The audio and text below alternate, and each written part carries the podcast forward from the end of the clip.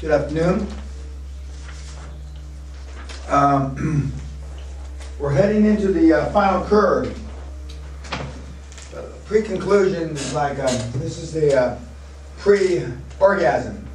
It's not quite the orgasm, it's a pre-orgasm event, which is still pretty fucking good.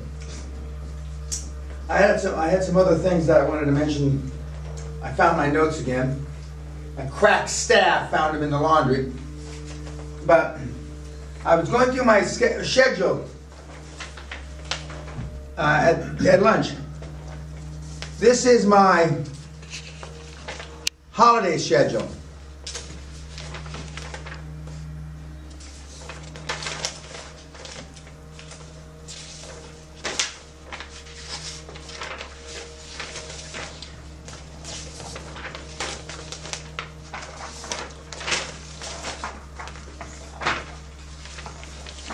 Now, most of you don't have that many fucking meetings in a year. That's my holiday three week schedule. Because this is my holiday. I consider this my holiday. Where else do they pay me money? Going to smack around Salzburg spreadsheet? What, what, what? Is life fucking perfect or what? It can't get much better than this. Now, I've gotten some more emails or Facebook things or whatever they call them relating to my talk about commitment. And um, this Navy SEAL guy Facebooked me, or as I uh, uh, uh, lovingly say, he Facefucked me. He says, What you're trying to say, Dan, I believe, and the point gets across if you're not dead, you can't quit. Not dead, you can't quit. He also said, a man can only be beaten if he allows it. These are SEAL, this Navy SEAL uh, sayings, which I agree wholeheartedly with. And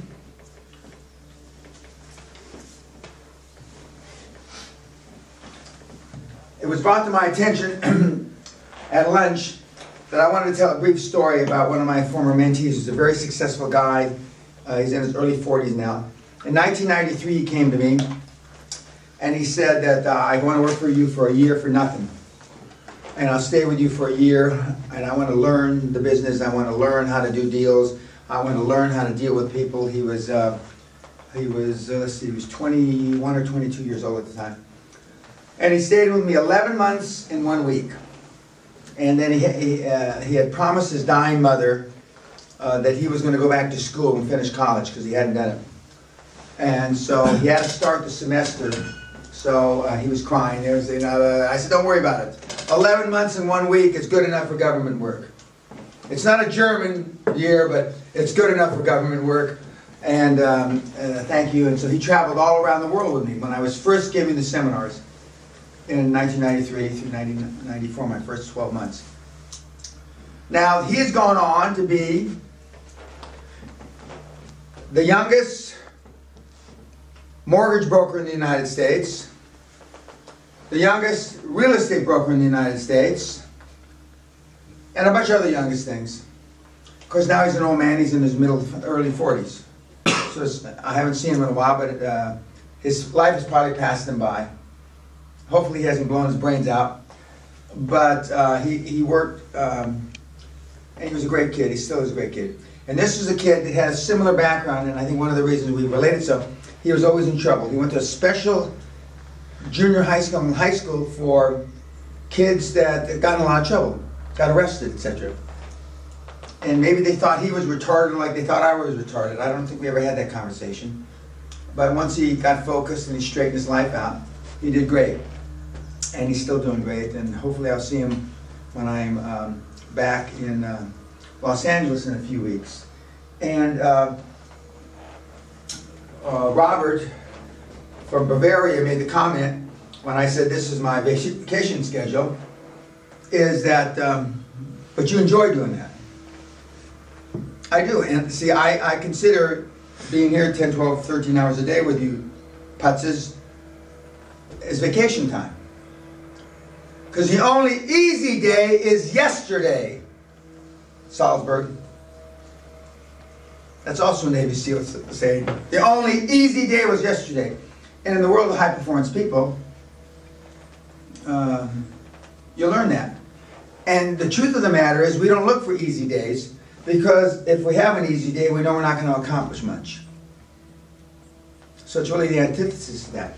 And what we've covered here for the, this so far this week to these these uh, young people um, is that um, while QLA methodology makes it easier, it certainly by no stretch of the imagination makes it easy. And um, in some of the role playing that uh, we were doing, they, I was showing them how to get through the secretaries and how to get appointments. And um, as opposed to what we did earlier, although we will have one more role play where we, we pit these guys against one another, them, um, because I wanted them to uh, have in their mind the, the encapsulated in final form how it really should be, how it should be. And, and a couple stories. When Bruce Whipple and I, who I'm sure is going to watch this, business many years ago, uh, when we were in a uh, tax business, he called, I believe it was the CFO of Kraft Food, trying to get an appointment. Not dissimilar to what the young kid in the movie Wall Street did with Gordon Gekko. I believe it was the 100th call he got through to Gordon Gekko as well. Now, I know the CFO of Kraft and Bruce know that he didn't take the call on the 100th time by accident. He wanted to know how committed the kid was, just as in the movie Gordon Gekko wanted to know how committed. Who played the kid?